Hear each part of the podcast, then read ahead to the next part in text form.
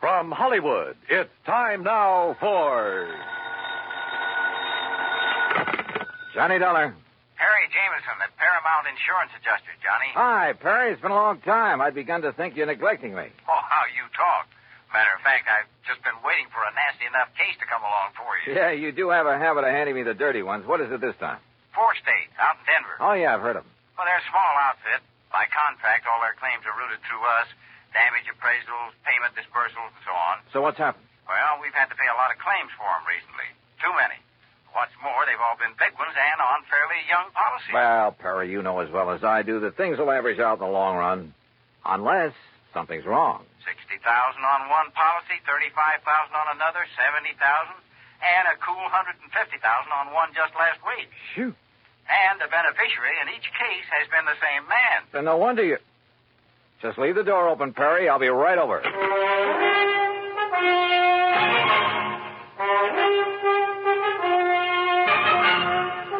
Bob Bailey in the exciting adventures of the man with the action packed expense account. America's fabulous freelance insurance investigator. Yours truly, Johnny Dollar.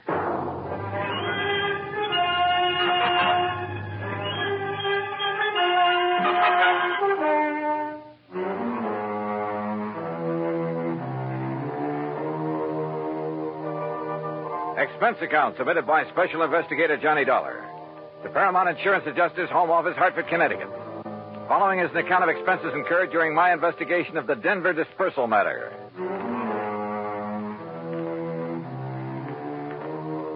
Expense account item one, a dollar ten for the cab that took me over to Perry Jameson's office at Paramount. True to form, the door was wide open for me. Uh, I kind of thought this thing might get you down here in a hurry, Johnny. Sit down. Yeah, thanks.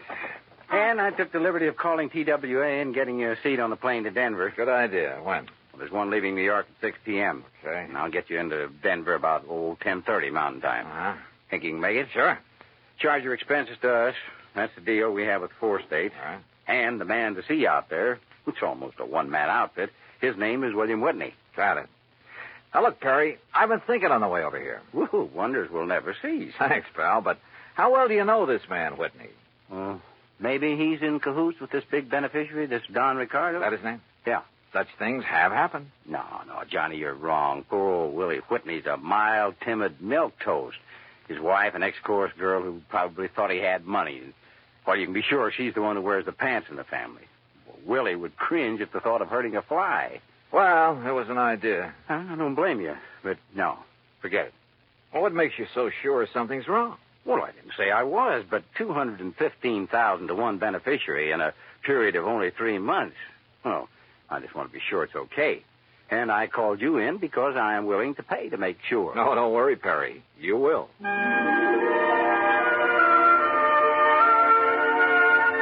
Expense account item two, $141 even, plane fare and incidentals, Hartford to New York to Denver. Originally Indian country, the Mile High City is now a maze of oil refineries, steel companies, grain mills, chemical and manufacturing plants, a huge downtown shopping area, and beautiful tree studded residential sections. No wonder it's one of the big insurance centers.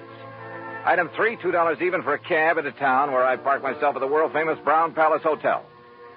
Item four, 10 cents phone call to an old newspaper pal from back east who is now working on the Denver Post. Pete Packard. Johnny Dollar, Pete Packard. eh? Okay, what's the story? And what... Johnny Dollar. Well, hey, how are you, Keith? Great, great. You gonna be here long? We gotta get together. Where you The staying? Brown Palace. Now, Pete, Look, you, you want us to dig up a couple of dates? We'll go out on the town. Remember the last time we died one on together? Ooh, are you kidding? I had such a headache the next morning, it hasn't left me yet. Well, hey, look, listen. Keith, I I get away from the desk at 2 a.m. No, you look. Huh? I'm out here on a job, insurance investigation. Did you ever hear of a man named Don Ricardo? You. You know Don Ricardo? No. What do you know about him? Well, uh, they say. Now, mind you, I, I, don't- I don't know for sure, Keith, but don't forget I did a hitch on the Chicago Sun-Times a few years back. What's that got to do with Don Ricardo? It was back in the days of the Capone mob. Oh. And uh, Don Ricardo, uh, well, mind you, nobody was ever able to pin anything on him. Yeah, I see what you mean. Where does he live, Pete? Oh, 20 or 30 miles east, the other side of Golden, a little place called Millville. Uh huh. Now, now, mind you, Keith, I, I, I don't want to really say anything against him. I, I mean, if I don't seem to be really telling you anything about it. Pete, well, I think you've told me plenty. well, now listen, Keith. I- Thanks, and I'll be talking to you. It was late and I was tired, but I went downstairs to the cocktail bar and with the help of a big fat tip for a nightcap, got some more lowdown on Don Ricardo. The bartender talked plenty. Yeah, it seems Ricardo was living the life of Riley in the little town of Millville. Lovely home, expensive cars, threw a lot of big gaudy parties. And always for people from out of town, mostly Chicago or Miami Beach. Yeah, the bartender talked plenty. Until he spotted a lean, well dressed, rather too well dressed man sitting alone at one of the tables watching him. A man who'd somehow forgotten to take off the light gray hat that shaded his features and slightly narrowed eyes. The bartender clammed up. I paid for my drink, that's item five, and was conscious of being watched closely as I casually sorted out and took the elevator out to my room. First thing in the morning, I looked up the address of Four State. Instead of the striking new Mile High Center as I'd expected, it was a dingy old office building on South Broadway. William Whitney looked a little old and dingy himself. Johnny Dollar, uh, the special investigator. That's right, Mr. Whitney. Oh, well, well, sit down, won't you? All right, thanks. Just here on a visit? Uh, I'm here because the insurance adjusters are concerned about some recent claims they've had to pay on policies issued by you. We've been very unfortunate lately, Mr. Dollar. Yeah. $215,000, unfortunate. On only four policies. Yes, and all paid to the same beneficiary by some odd coincidence. You sure it was coincidence? Who were the policyholders? Why, some old miners living over near Golden. Old miners insuring for those amounts? Yes, sir. They were all able to pay the premium. Give me their names. Yes, sir. Unless I'm cockeyed, there's something wrong with this whole thing, and I intend to find out what it is. The policies were issued in good faith, and the premiums paid. But I agree with you, sir, and I'm terribly concerned. I'm glad you're here, sir. It'll not only save the company a lot of money, but it'll take a great load off my mind. Here's the list. Yeah. Ah. Do you know the beneficiary, this Don Ricardo? Only through seeing him when I've given him the checks. Hmm. Barno, Mulligan, R. Smith, and J. Smith. Did any of these insured have families? Well, I don't know. You see, the beneficiary in each case. uh, Yeah, I know. Better let me see those policies. Whitney left me alone while I plowed through his files.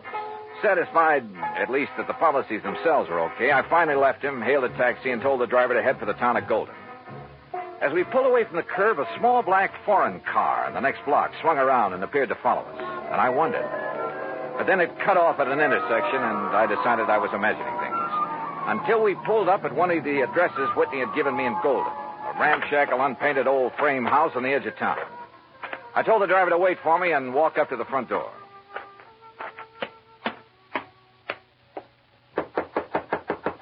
Hey, it looks to me like that house is empty, mister. You sure you give me the right address? Yeah, this is the address, all right. But I guess that. Huh? Hey, that door opened by itself? I don't know. Hello? Hello? Anybody? No! Mister! Act two of yours truly, Johnny Dollar, in a moment. Our flag now numbers 50 stars, and behind each star there stands yet another flag representing one of the 50 states. Vermont's state flag, in its early form, imitated our national flag, uniquely bearing 17 stripes and 17 stars, with only the inscribed word Vermont to distinguish it. The good people of Vermont assumed, as did our national government, that stripes as well as stars would be added as each new state entered the Union. Vermont entered the Union after Tennessee and Ohio, and with Kentucky to join shortly, the Vermonters naturally put 17 stripes on their flag. In 1818, the United States Congress put a stop to this, and since then the stripes have always been at 13, and only stars are added for each new state. Vermont's present flag captures the famous beauty of the Green Mountain State in its coat of arms, and inscribed is the phrase, Vermont, Freedom and Unity. Vermont's state flag, the flag of the 14th state to enter the Union, was adopted on April 26, 1923. And now, Act Two of yours truly, Johnny Dollar and the Denver Dispersal Matter.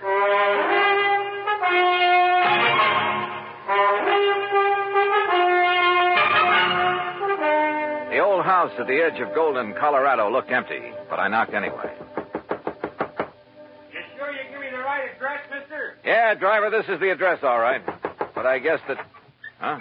Hey, that door opened by itself? I don't know. Hello? Hello?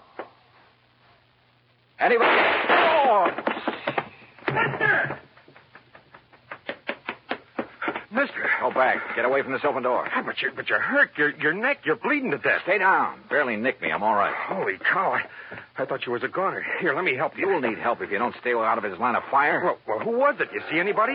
Hey, listen. Yeah, that's a car pulling away from the back. Get a look at it. Well? Oh, I can't can't tell. That dusty side road back there. Looks like a little one, though. Foreign car? Too far away now. I can't tell. But it's black. All right, come on. We're getting back into your cab. Yeah, yeah, I'll get you to a doctor. No, no, I'm okay. You know where Millville is? Sure, a few miles east. It's an old mining. Come on. You know where Don Ricardo lives? Sure, I... You... You want to go there? Does he own a small black foreign car? Yeah, real expensive job. I've, I've seen him in town. But, mister, Come you... on. Because I'll lay odds he's the one who fired those shots. Uh, you mind if I drop you off a few blocks away from his place?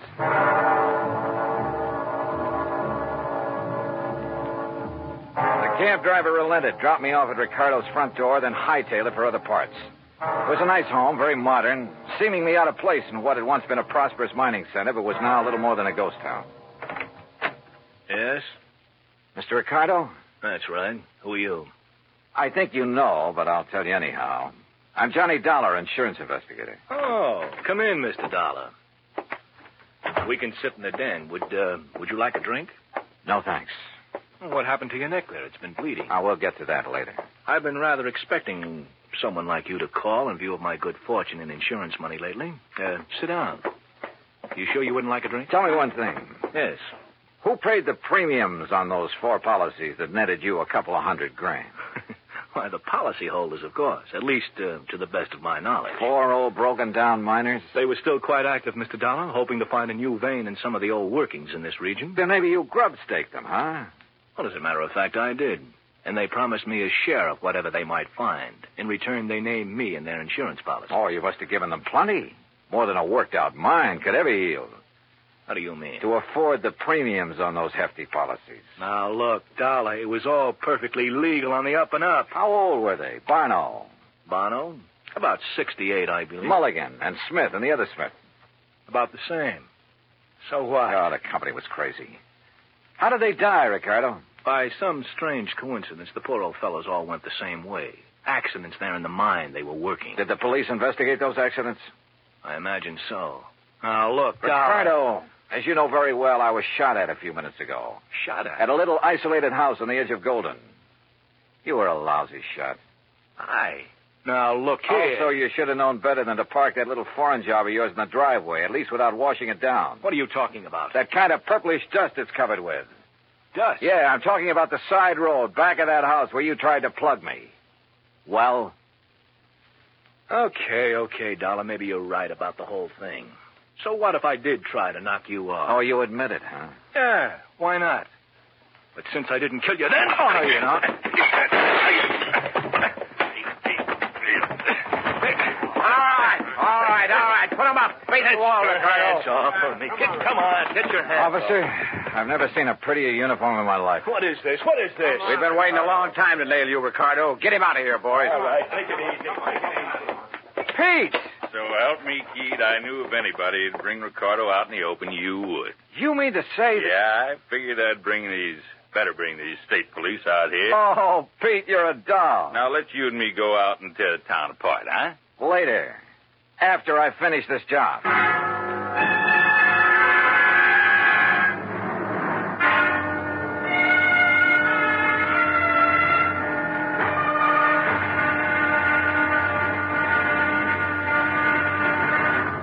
Act Three of yours truly, Johnny Dollar in a moment. Over 150 years ago, the Swiss poet Henri Amiel wrote, Heroism is the brilliant triumph of the soul over fear. Heroism is the dazzling and glorious concentration of courage. During the Korean campaign, Corporal Ronald Rosser was attached to the Heavy Motor Company of the 38th Infantry, 2nd Division, United States Army. Rosser, a veteran of World War II, rejoined the Army and shipped to Korea when he heard that his brother had fallen in the winter assault of the Chinese Communists. One day, Rosser's company moved into enemy territory. At the time, the corporal was a forward observer and carried a radio. Suddenly, in the midst of an enemy attack, Rosser handed his radio to a buddy, slipped the safety off his carbine, and filled his shirt with hand grenades. He charged at the enemy through fierce mortar and artillery fire, shooting from the hip. Straddling a bunker, he riddled its occupants. Still advancing, he accounted for two more of the enemy, shooting one through the head and clubbing another to death. Continuing his one man charge, he jumped into a trench full of enemy soldiers, opened fire, and forced his way relentlessly down the length of the trench, killing right and left with grenades and carbine fire. Out of ammunition, he returned to his company, where he replenished his supply. Then he charged the enemy again and again. Finally, he returned to his own area, and taking the radio back from his friend, he moved out with his company. Corporal Ronald Rosser was awarded the Medal of Honor for his action. Action which had shown the enemy that his personal code of conduct wouldn't let them push around either his kid brother or his country. And now, Act Three of yours truly, Johnny Dollar and the Denver Dispersal Matter. It took hours, even with Pete Packard's help, when he finally had to go back to his job at the Denver Post. But there in Don Ricardo's house, carefully hidden away under a drawer lining and a sideboard, I found what I was looking for a handful of canceled checks. It was well after dark when I appropriated one of Ricardo's fancy cars and drove back to Denver, to a little house in the south end of town, not far from the office of Four State Insurance Company. As I pulled to a stop, a big fancy truck nearly sideswiped me. Good. It covered the sound of my stopping there. As unobtrusively as possible, I walked up to the front door of the place. Even above the sound of passing traffic, I could hear voices, loud ones, coming from somewhere in the rear of the building. Cautiously, I edged my way around the side to where I could see the lighted window of a bedroom. All right, all right, I heard you. Only why don't you tell me why? Stop asking questions. Get the things back. Make sure it's only enough to put in the car. We're traveling light and fast. All right, Willie, all right already. Boy, you're bossier than Don ever was when you want to be. Forget Don Ricardo and collect your stuff. If it wasn't for me, you'd still be working in one of his nightclubs in Chicago. Lucky you never talked this way down to that insurance office of Oh, yours. stop that. I thought we was going to stay in Denver until you made a lot of dough with the insurance racket, huh? I left this happy domestic scene to walk slowly back to the front door. Yep. My original hunch at the office in Hartford had been right. What's that?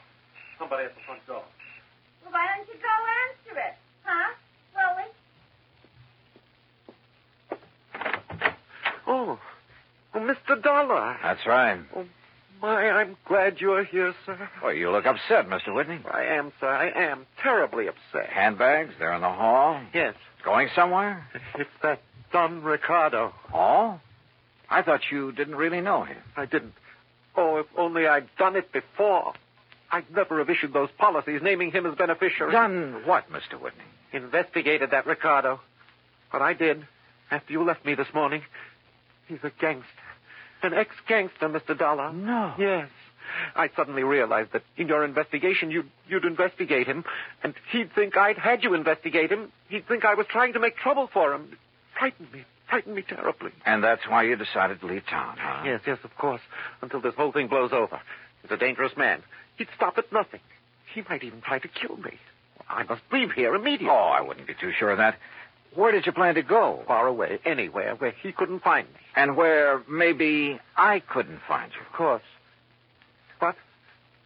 Why did you say that? Well, I was just thinking this morning when I was going through the files at your office. You left me alone for a while. Yes, yes, I recall that I did. Why? To make a phone call, maybe? To Don Ricardo? What? Is that why he just happened to be waiting in his little foreign car a block or so up the street about the time I left your office in a cab? Mr. Pretty Dollar. good theory, isn't it? Especially when I have these little scraps of paper to back it up. What are those? Some of Don Ricardo's canceled checks made out to you. 20% of the take on those big, fat insurance payments. Where did you get those? Funny, too. They're all dated one day after you paid off on each of those big claims. Give me No, those. you don't. We're going to need these in... No, I'll kill you. Mr. Milktoast, huh? You, you dirty. I'll kill you. Okay, baby. All right. All right. Okay, Willie, get up on your feet. Yes, sir. Uh, anything you say, Mr. Dollar. But please, you must believe me. Oh, I'm cut an it. innocent That man. timid soul pose of yours may have sold insurance to a handful of suckers, wouldn't he? But it hasn't sold me a thing. Oh, I suppose you find them in every trade. That still doesn't justify their even being alive, though. Fortunately, in the insurance business, they never get away with it for long. Even a team like Whitney and Ricardo. I wonder if they're sharing the same cell. Expense account, item six, ten dollars to the doctor who sewed up my neck. Item seven, eighty-four dollars for a night on the town with Pete Packard. Strangely enough, I still have a bit of a headache from it. Expense account total, including a little gift to that taxi driver, incidentals and transportation back to Hartford, three hundred ninety-one dollars and eighty cents. Yours truly, Johnny Dollar.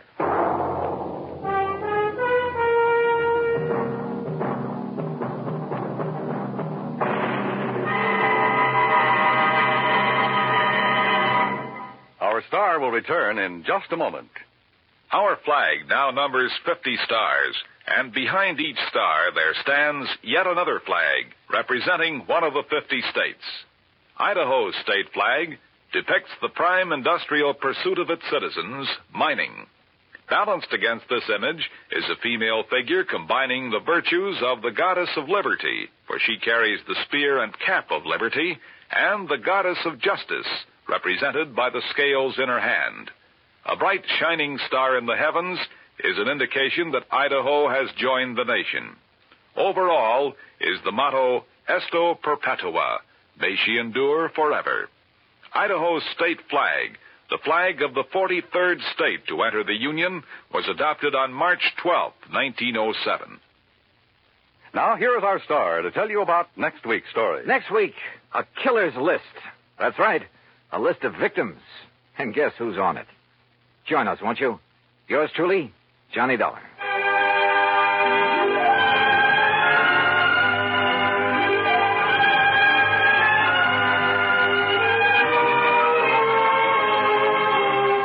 Yours truly, Johnny Dollar, starring Bob Bailey, originates in Hollywood and is produced and directed by Jack Johnstone, who also wrote today's story. Heard in our cast were Virginia Gregg, Forrest Lewis, Barney Phillips, Edgar Beria, Frank Gerstle, and Peter Leeds. Be sure to join us next week, same time and station, for another exciting story of yours truly, Johnny Dollar. This is Dan Coverly speaking.